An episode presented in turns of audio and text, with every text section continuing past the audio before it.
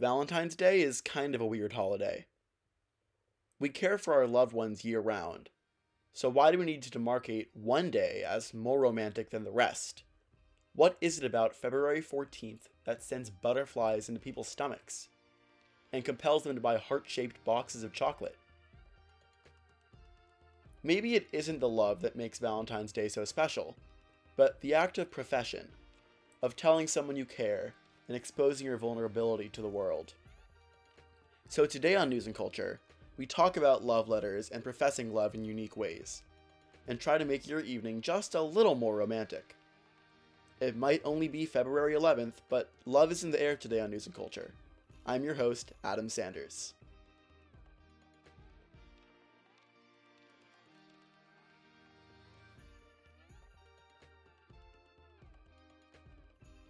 First up, News and Culture reporters Izzy Jacobson and Isa Escamilla talked to a couple that got married last December. Bucking the trend of Americans getting married later and later, these two got hitched at the age of 19.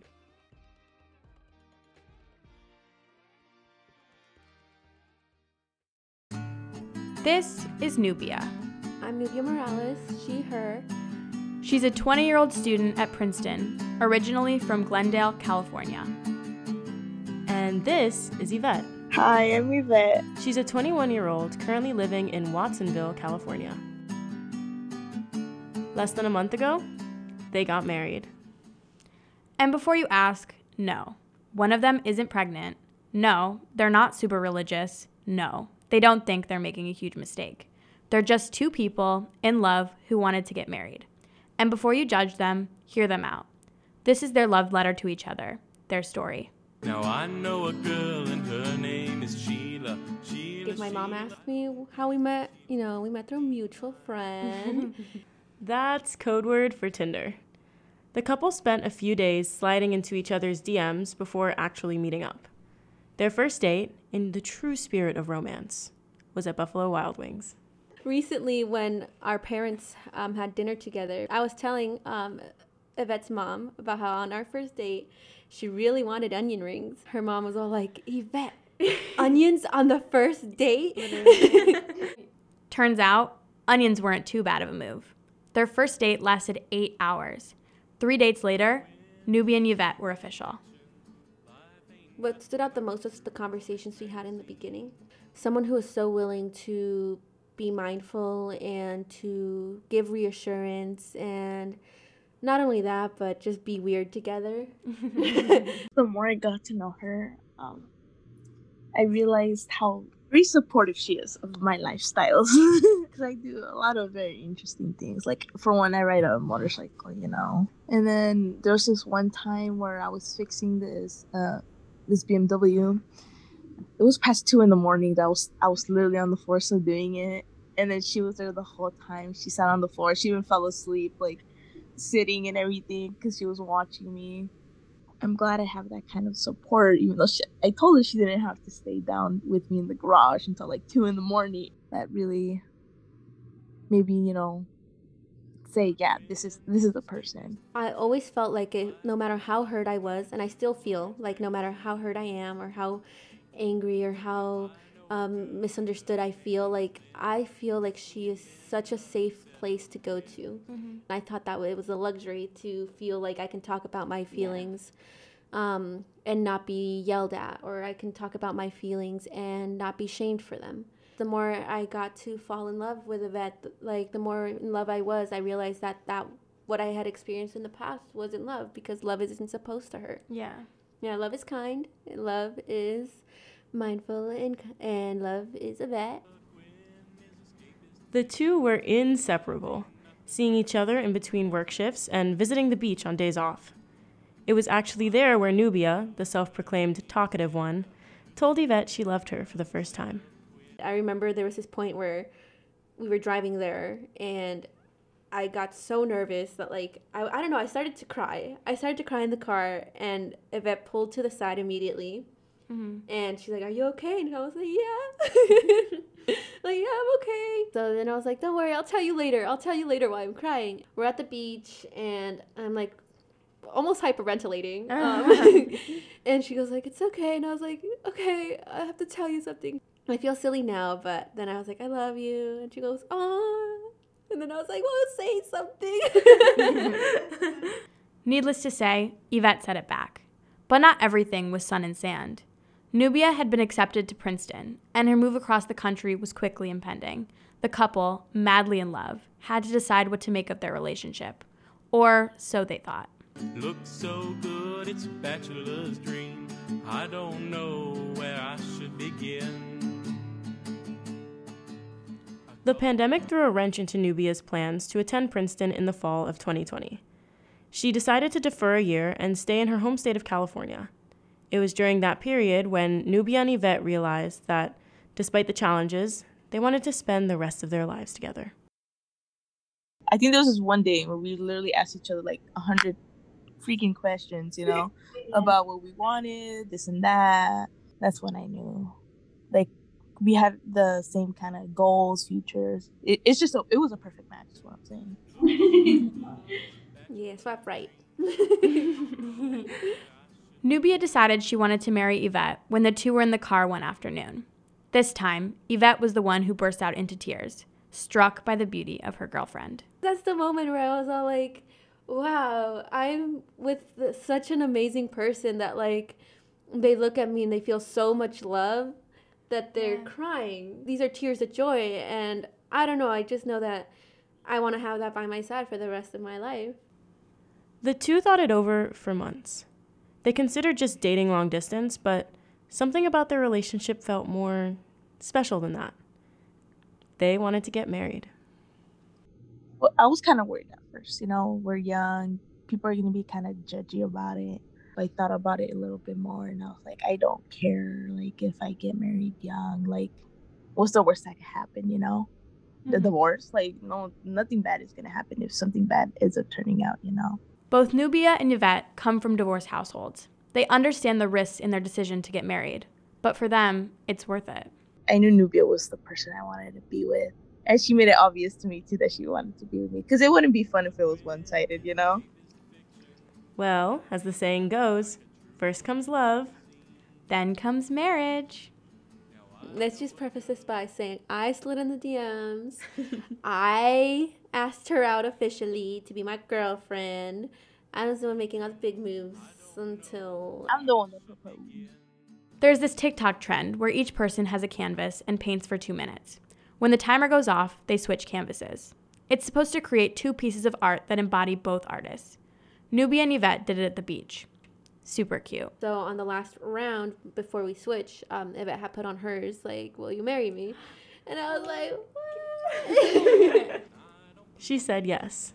Then she went to college across the country. One of my suite mates had came up to me when I when she first recently found out that I was engaged. And so she's like, "Are you sure? Like like are you sure you want to get married?" And I was like, "Yeah, I'm very sure." And I explained to her that like I've been so unsure of everything in my life, but I know that for a fact that I've never been unsure about Yvette. I don't know, I feel like yes, I'm young and yes, people could say like there's so much more to experience, but I feel like I've already experienced a lot. I've already had the phase where I wasn't dating to marry and I didn't want that anymore. Mm-hmm. I wanted some I wanted someone to spend time with that was valuable to me. You know, time is valuable. Last month, the pair made it official at City Hall in Watsonville. They had to push the date back a week from when they had originally planned, and their witnesses had a last minute conflict. But even so, it was perfect. But our wedding was basically very early in the morning, and it was a really cool group. We were all like a pretty goth punk looking group going up to City Hall. We got married right there and then, and afterwards we went to Starbucks. we all got ourselves some Starbucks, used my discount, and then we got celebratory burritos. At her work shift later that day, Nubia's coworkers surprised her with a veil and a just married sash. Customers offered her words of wisdom. She said she appreciates all the knowledge and advice that she can get. I actually went to my boss at Starbucks and I was like, hey, um, I know this affects me somehow, but um, I'm married. And he was, oh my God, congratulations. I was like, ah, you know, the whole congratulations bit.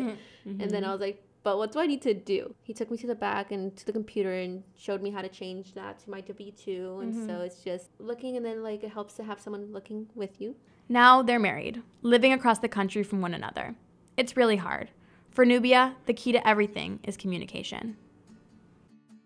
One phone call can change everything. It gets really hard because we miss each other, you know? Yeah. And we have hard days or sometimes something difficult happens and we just want our person to be there. We just always remind each other, like, remember, we're gonna get those two dogs and like, like I know you want a really cool car. Yeah, the kids, the kids. we do this for the kids. As for Yvette, Uh, when I miss her a little bit too much, I just fly over.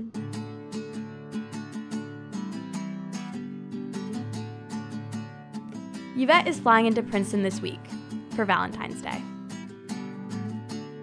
For News and Culture, this has been Izzy Jacobson. and Isa Escamilla.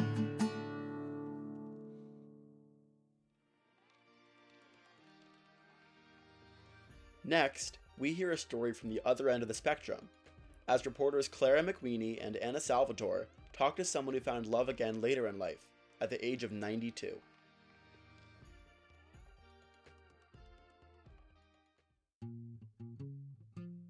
Many people are lucky enough to find one love in life. Ed Waxpress considered himself one of those lucky people. Until he met Joanna and found his second love without even looking for it. Today, Ed speaks to WPRB about falling in love at age 17 and then again at age 92. Ed met his first love, Natalie, as a summer camp counselor in New Jersey. Natalie was 11 years older than her kid brother Harvey, and he wouldn't go to summer camp unless she went too. So she was there as a counselor, and I was there as a counselor, and her brother was one of my uh, um, my campers that I took care of, and um, so we um, sort of coupled off for the summer, and uh, it turned out to be permanent, and we just you know, it just was a natural thing. It's just we enjoyed each other's company and we had a good, loving relationship from the beginning. After meeting as teenagers, Ed and Natalie got married and remained together for the next 53 years. It was a 53 year honeymoon for that matter, pretty near.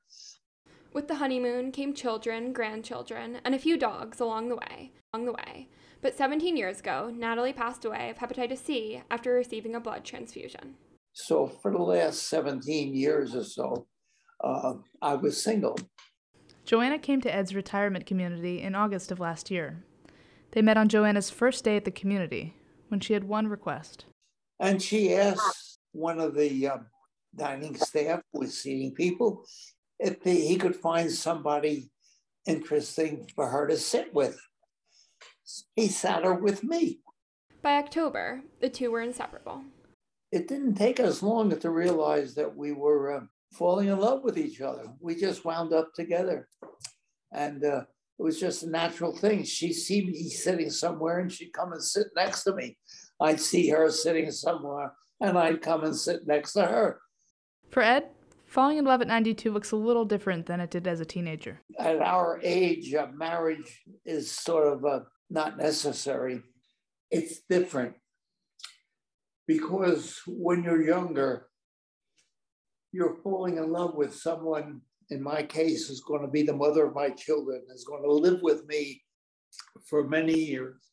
At my age now, we're not looking toward a long future together. We'll just live together while our health holds up, and then we'll we'll no longer be together. There's something special about the fact that none of this was planned. we neither of us ever ever thought that this would happen to us again you just think you're just beyond that when you get to a certain age but why not Like much of their relationship, the first night Ed and Joanna spent together was a bit of a surprise. Ed had already spent the day at her apartment, and by night he was planning to leave. He walked into the driveway, tried to open his car door, and ran into a problem. The door was frozen shut. so i came back to the apartment and i said uh, my, my door's frozen shut i can't drive out so we wound up together and uh, in the morning we said you know i could have walked home indoors but we just didn't think of it the night before. At this point in the conversation, Ed tells us that he is sitting in Joanna's apartment right now. Let me see if she's here. I think she might be. I'll be back maybe. He did come back, but without Joanna. We have a we have an understanding. When she goes to her bedroom and closes the bedroom door, I do not disturb her. When the door isn't closed, Ed and Joanna don't shy away from talking about each other's past. They even welcome it. I was just looking today with Joanna at the videos I took when Natalie and I were in Australia. And there's one particular, you might remember it, Dan and Amy, where a, uh, a crimson rosella perched on her shoulder while she was eating a tuna sandwich. And she was feeding the rosella, and it was walking behind her neck from one side to the other. And I asked Natalie, uh, did you ever think that the bird might decide to let loose on you? And she gave a wry look and said, I was thinking of that. Memories like this one serve as a reminder of the past, but also as a gift in the present. Two people sharing stories of loves lost and lives led. These memories may be with other people, but they make Ed and Joanna who they are today. Erase the memories, you keep them alive, and she has hers, I have mine, and we have ours.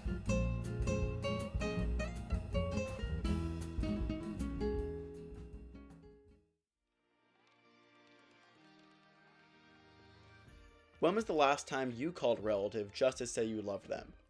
Coming up next, news and culture reporters Charlie Nurnberger and Kat Ivkovich do just that, inviting some guests to our studio to let their relatives know how they really feel. In today's contentious political atmosphere, even saying I love you can feel like a difficult undertaking. This week, we spoke to a number of students, asking them to call someone simply to tell them they were loved. What we discovered was that sometimes this sentiment was better left silently but mutually understood than said. Hello, today we are in the WPRB studio with Oren Christopher Belitho Thank you. talking about love. And so we wanted to know if A, you have someone to, that you love. Why? Do I look like someone who wouldn't have someone to love? No, no, no particular. You know what? You just call them and tell them that you love them. Will do. And who, who are you going to call? I'm going to call my mummy, Okay. Mummy Susie. Mummy Susie. Okay. I, I, I just wanted to say that I, I love you. Are you are you able to say that now? Was was I not in the past? Well, when I said I love you, you said bye.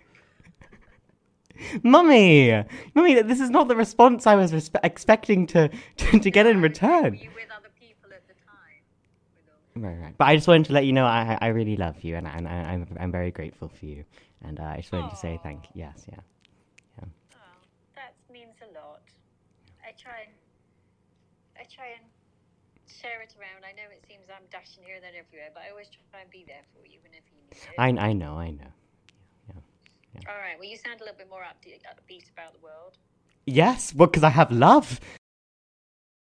At this point, Ori broke out in song that lasted for a decent bit.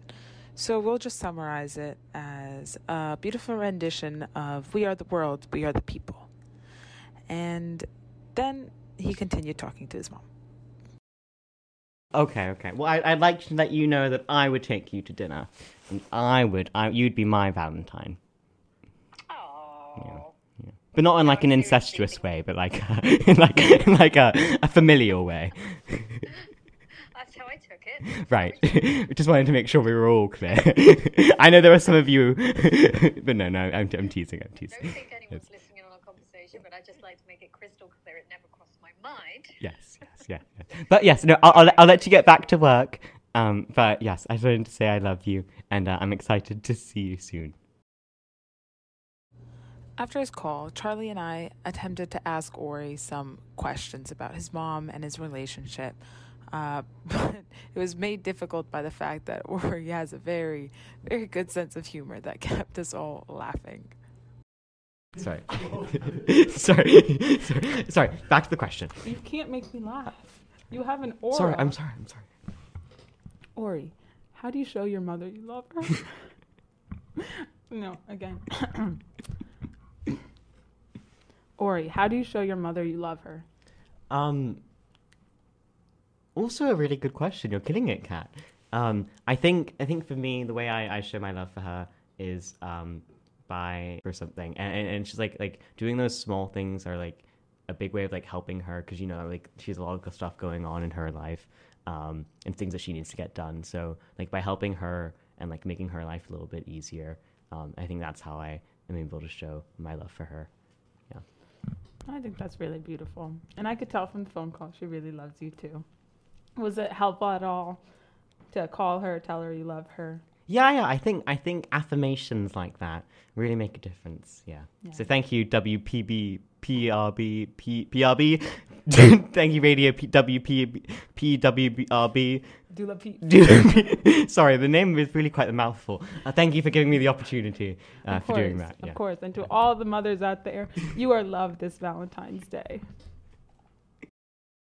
After Ori's heartfelt conversation with his mom about love and non incestuous familial valentines, we moved on to a different kind of love, one between a father and a son. For this, we asked Nick Masters, a freshman on the Princeton University wrestling team, to call his father back at home and see what he had to say. Can't talk for like super long, but I just wanted to tell you that uh just want to tell you that you know I love you and everything and that uh hope it's all going well. I love you too.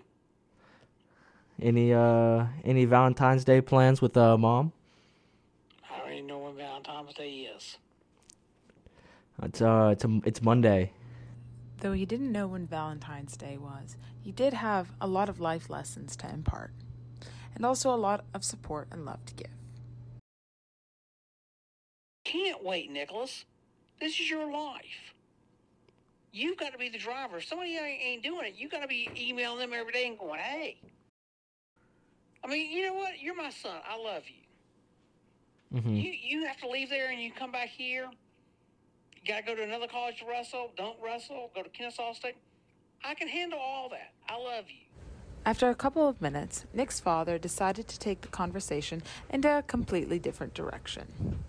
We were all surprised when he began talking about his historical and sociological musings on the LGBT community and the animal kingdom. Society, maybe three to five percent are, are are gay. Well, three to five are or three to five identify as it. Well, whatever. I mean, how do you? Either you are. I mean, well, why would you identify as something if you're not it? That's like me identifying as a black man and I'm not black. You just go through history, Nicholas. I mean, if you just go through history, it's about three to five percent. Period. Go through the animal kingdom. That's about what it is. I mean, it's not rampant.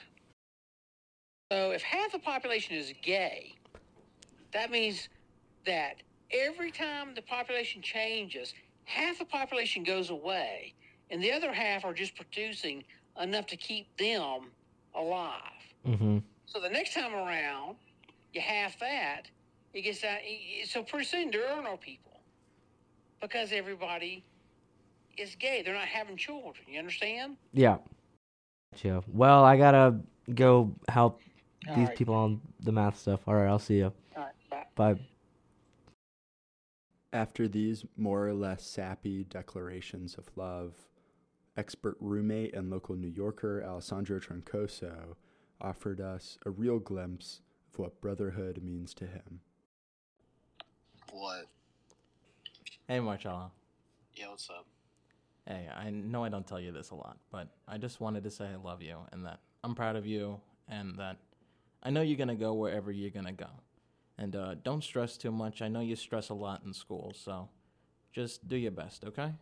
You got this. Sure. All right. Tell your girlfriend I say hi, okay? Okay. All right, Marcello. Bye. Yes, sleep. To conclude this segment of our news and culture program, we spoke with local comedy improv artist Dana Corbo, who provided us with a poignant conversation on the value of these declarations of love with her friend Max from Arizona. Hello. Hi. Uh, I'm just calling to let you know that I love you dearly. Me? Yeah, you. Oh God. I I get really uncomfortable in these situations. I, I don't know what to say. There's nothing to say. I just, I just love you. I'm just letting, I'm just reminding you, letting you know. Really? Yeah. Yeah. Okay. Thank you. That I'm very I'm pleased. Dance for me, monkey. Now you react. There was there was there was no there was no lead in. I was thrown off the deep end. Yeah, that was that was the point. How many times do you think you use the Okay. word love in, in your daily vocabulary? Dude, so many times. In like an I tell- exaggerated way or like genuinely. Like it's just a force of habit, but I do I do mean it a lot. When I'm talk when I talk to someone, when I'm talking to someone on the phone or whatever it is and I'm enjoying the conversation, I tell them I love them. And I do love them. Because talking with like being able to connect with someone is such a, a gift, as like pretentious as that sounds. Because like, you know, your time with everybody is limited and you- you're just put through so much shit in this world that you don't often get to feel that. And so it's really nice when you can connect. It's a gift. It's a gift because you form memories and then that becomes the well that you draw from. So it's very, when I tell someone I love them, I usually, I, you know, I mean it. And there are different forms of love, but I, I do. And I use it a lot. The emotional heart of the episode. This will be the part where it gets a This is little the like core, where it's the everyone tears up, tearjerker. yeah. Mm. the thing with my dad is he he loves he loves me a lot and he always he always tells me it but it's like i dude sometimes i get like uncomfortable when my dad tells me he loves me for some reason. Just 'cause it's like, Elaborate on that. it's like incessant. He'll like be like he'll be like my max my max i love you.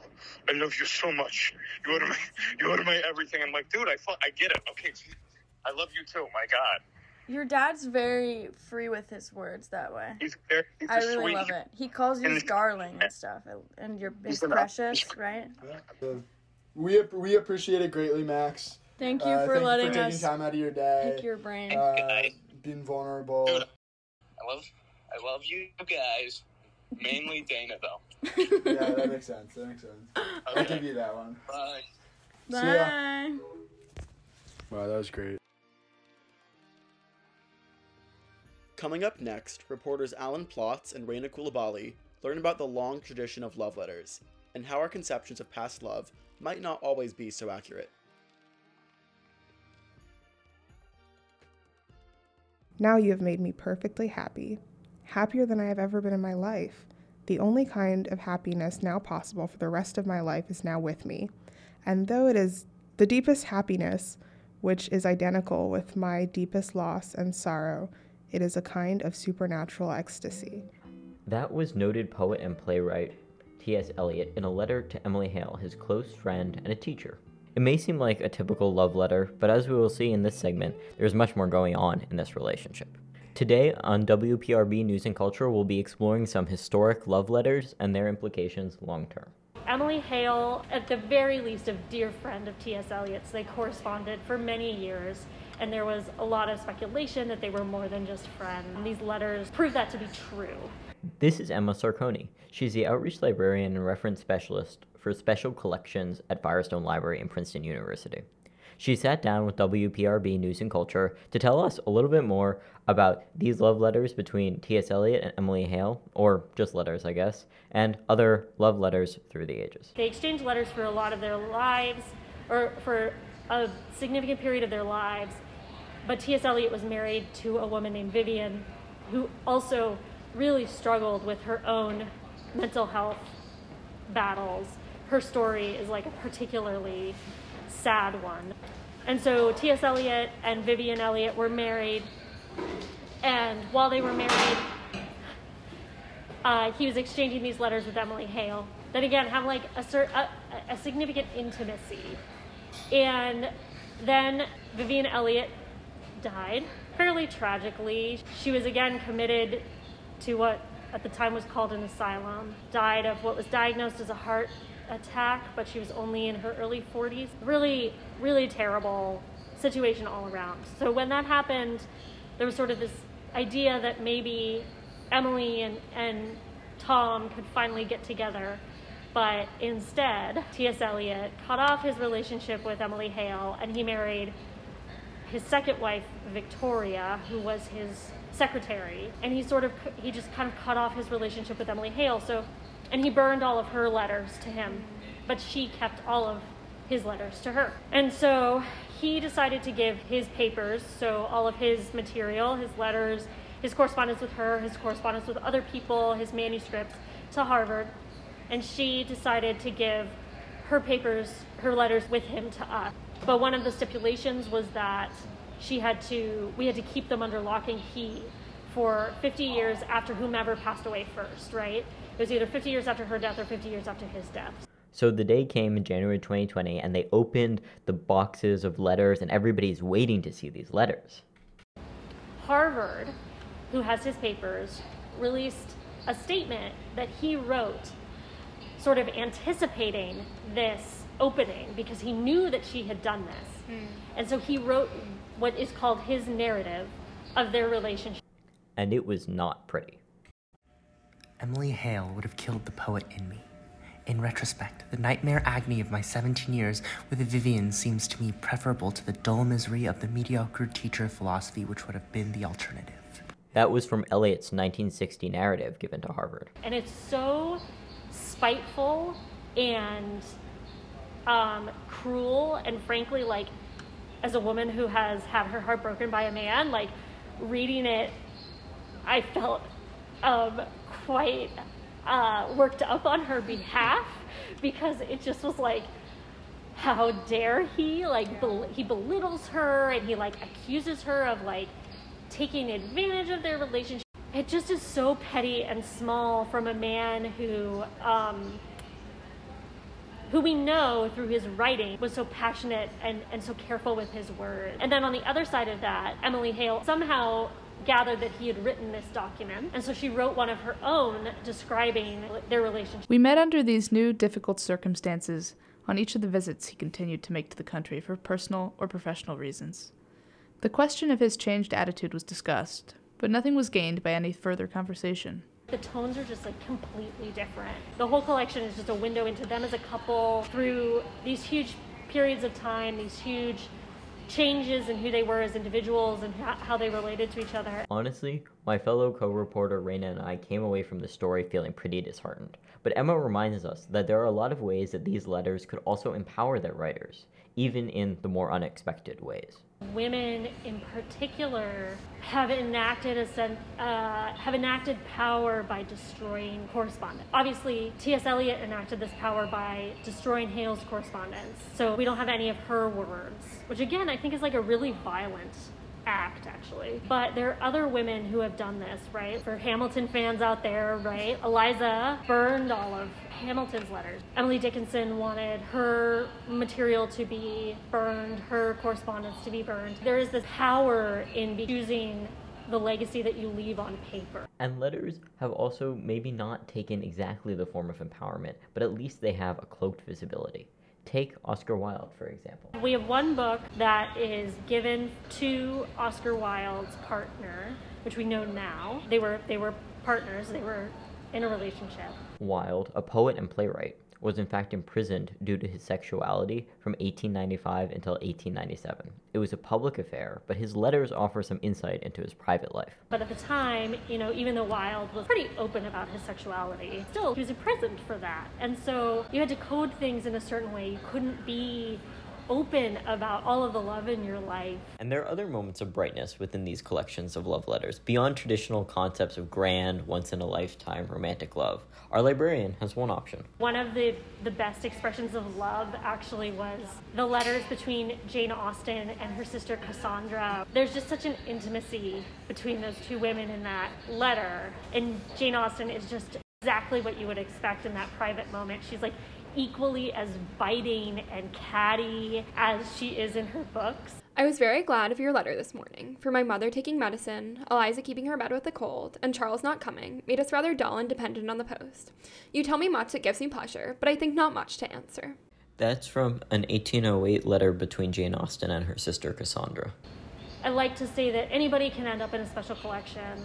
We have things that I'm sure if you told the people who created them, FYI, you don't know what Princeton is, but in a hundred years, this really elite institution is going to own the letters. Nevertheless, there are still ways that past love letters don't represent everyone. In theory, like we aim to collect human history. We're continuing to try and do that representatively, which has not really happened in the past, but we can't ask for consent in a lot of cases. And so, you know, my colleague Jen Garcon, who is our new modern manuscripts curator, is really interested in making sure that we're developing relationships with the people that and the families of the people that we are collecting material from and making sure that they are compensated for that material, that it is not a power down dynamic. So these are new custodial models that the library profession is really trying to grapple with so that that power dynamic is not quite as exploitative as it could be. I think, particularly for collections not related to white people, this is incredibly important. Today, though, we might just have a chance to share love letters with those in our lives who we care about. So sit back and enjoy these love letters submitted by peers as you write your own. Who knows, maybe they'll end up in a special collection, or at least in a special place in someone's heart. This has been WPRB News and Culture. And finally, we read campus open love letters aloud here on WPRB. Listen to your fellow friends, students, and members of the Princeton community share their love with the world. There are a lot of ways to tell someone you love them. Text messages are great. It's probably better to say it in person. But we don't always go for it. We shy away from opportunity, and we turn down the chances to be open and honest with those who matter to us. News and Culture asked the Princeton community to send us their open love letters to be read aloud to the world, and to let their loves know just how much they care. For many of our letter writers, love was an unexpected discovery that brought them so much they never knew they missed before. To Edward, from your girlfriend. I didn't think I could love someone so much, and every day that I spend with you makes me fall in love with you more and more. You give me butterflies, the good kind, and I feel like you brighten up my day like the sun. Love you and can't wait to try more lame pickup lines when I see you.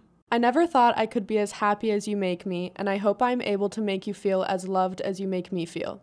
I appreciate every moment we spend together, even when I lose at pool. Love you, Shateska. I didn't think I would fall in love. I told myself I didn't want to fall in love, and then I met him. I didn't think love would feel like this. I imagined romantic proclamations from outside the window.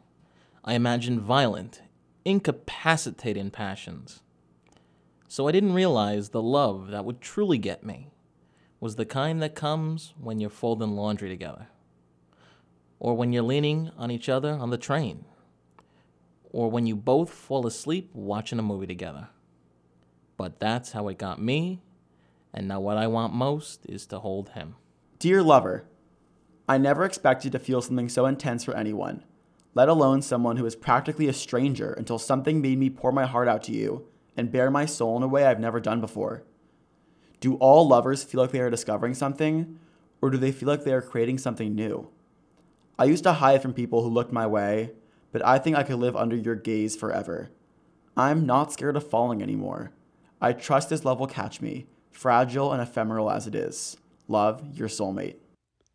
For other students, the best way to express their love was to connect it to their studies, to show just how much they care. Once again, love drives me on, that loosener of limbs, bittersweet creature against which nothing can be done. Sappho.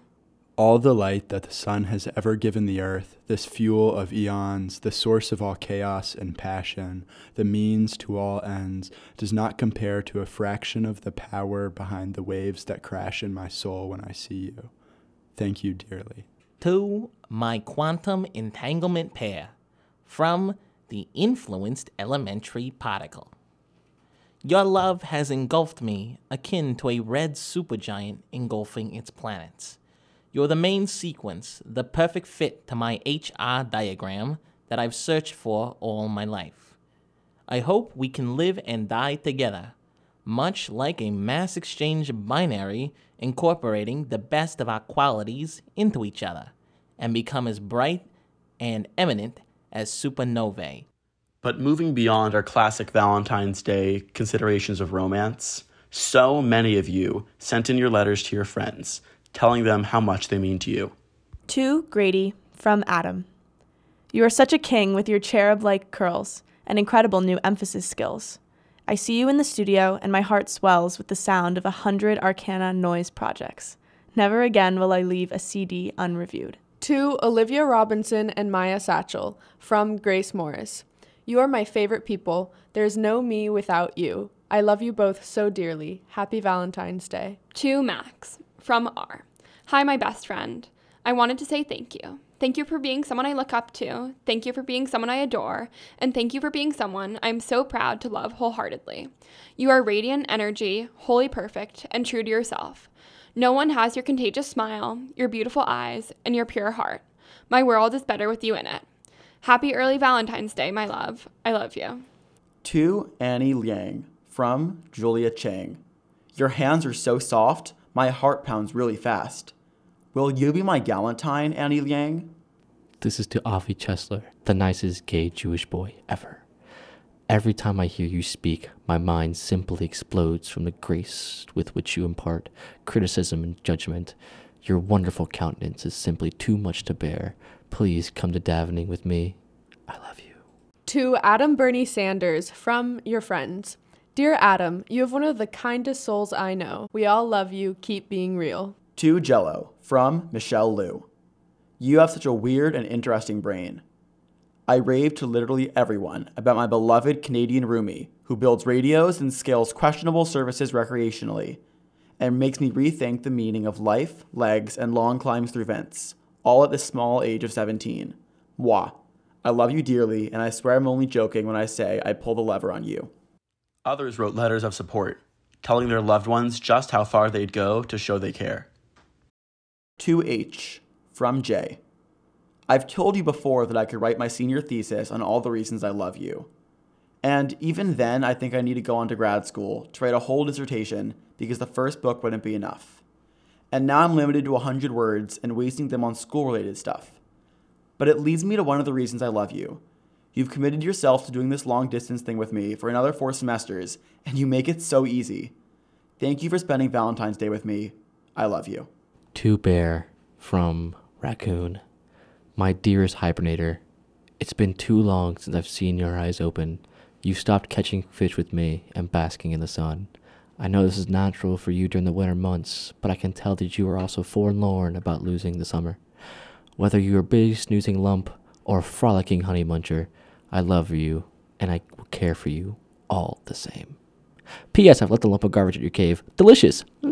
You're going through a lot, and things might not be cutesy and romantic right now because of it, but being in it with you every day is all I could ask for and more.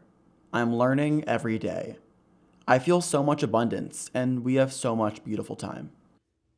We're not gonna lie, some of these are pretty odd, but it's still amazing to see the lengths people will go to share how much they care for their loved ones. To Jacob Santelli from Your Secret Admirer. Oh, dearest Jakey, your eyes sparkle in the eastern seaboard sunlight. Your fleecy eyebrows glint in the morning breeze. Your luscious lips ululate with sensation. Oh, how I desire you. Oh, how I long for your touch. Jacob, oh Jacob, my love, come to me. I remember the first time I laid eyes on your woolly head. I thought you were strange, I confess. And yet, there was something about you that piqued my poignant fancy. Was it your gait?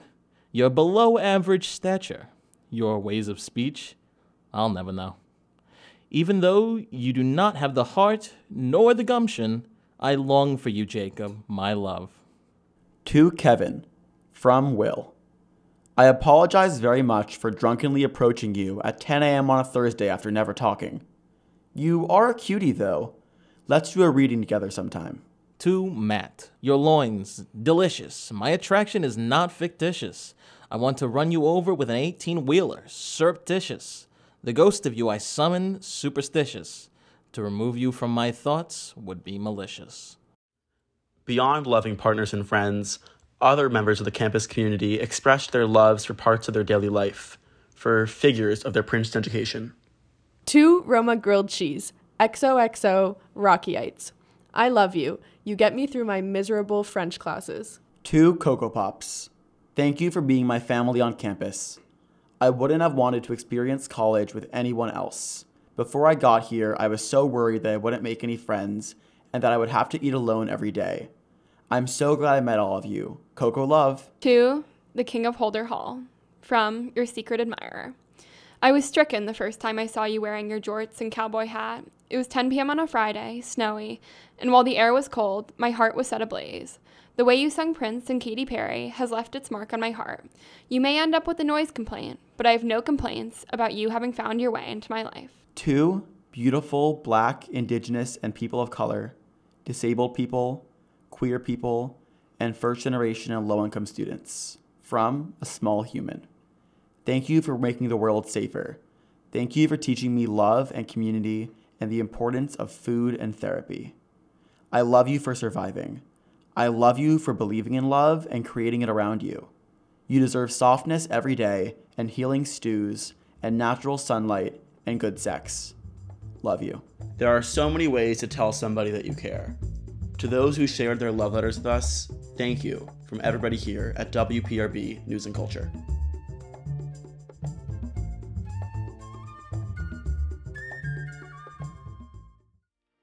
That's our show. News and Culture is directed and hosted by yours truly, Adam Sanders.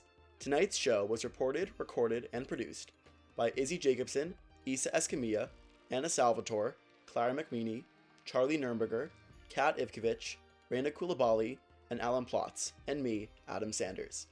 Our art and social media director is Isa Escamilla. Our director emeritus and technical advisor is Oliver Wang. The theme music for our show is Montanita by Ratatat. A special thank you to Clara Tujas, Julia Kingston, Alessandro Troncoso, and Nick Masters for providing their voices to our open love letters segment. News and Culture is produced in Princeton, New Jersey by WPRB Princeton, community supported independent radio. Take care and enjoy your evening.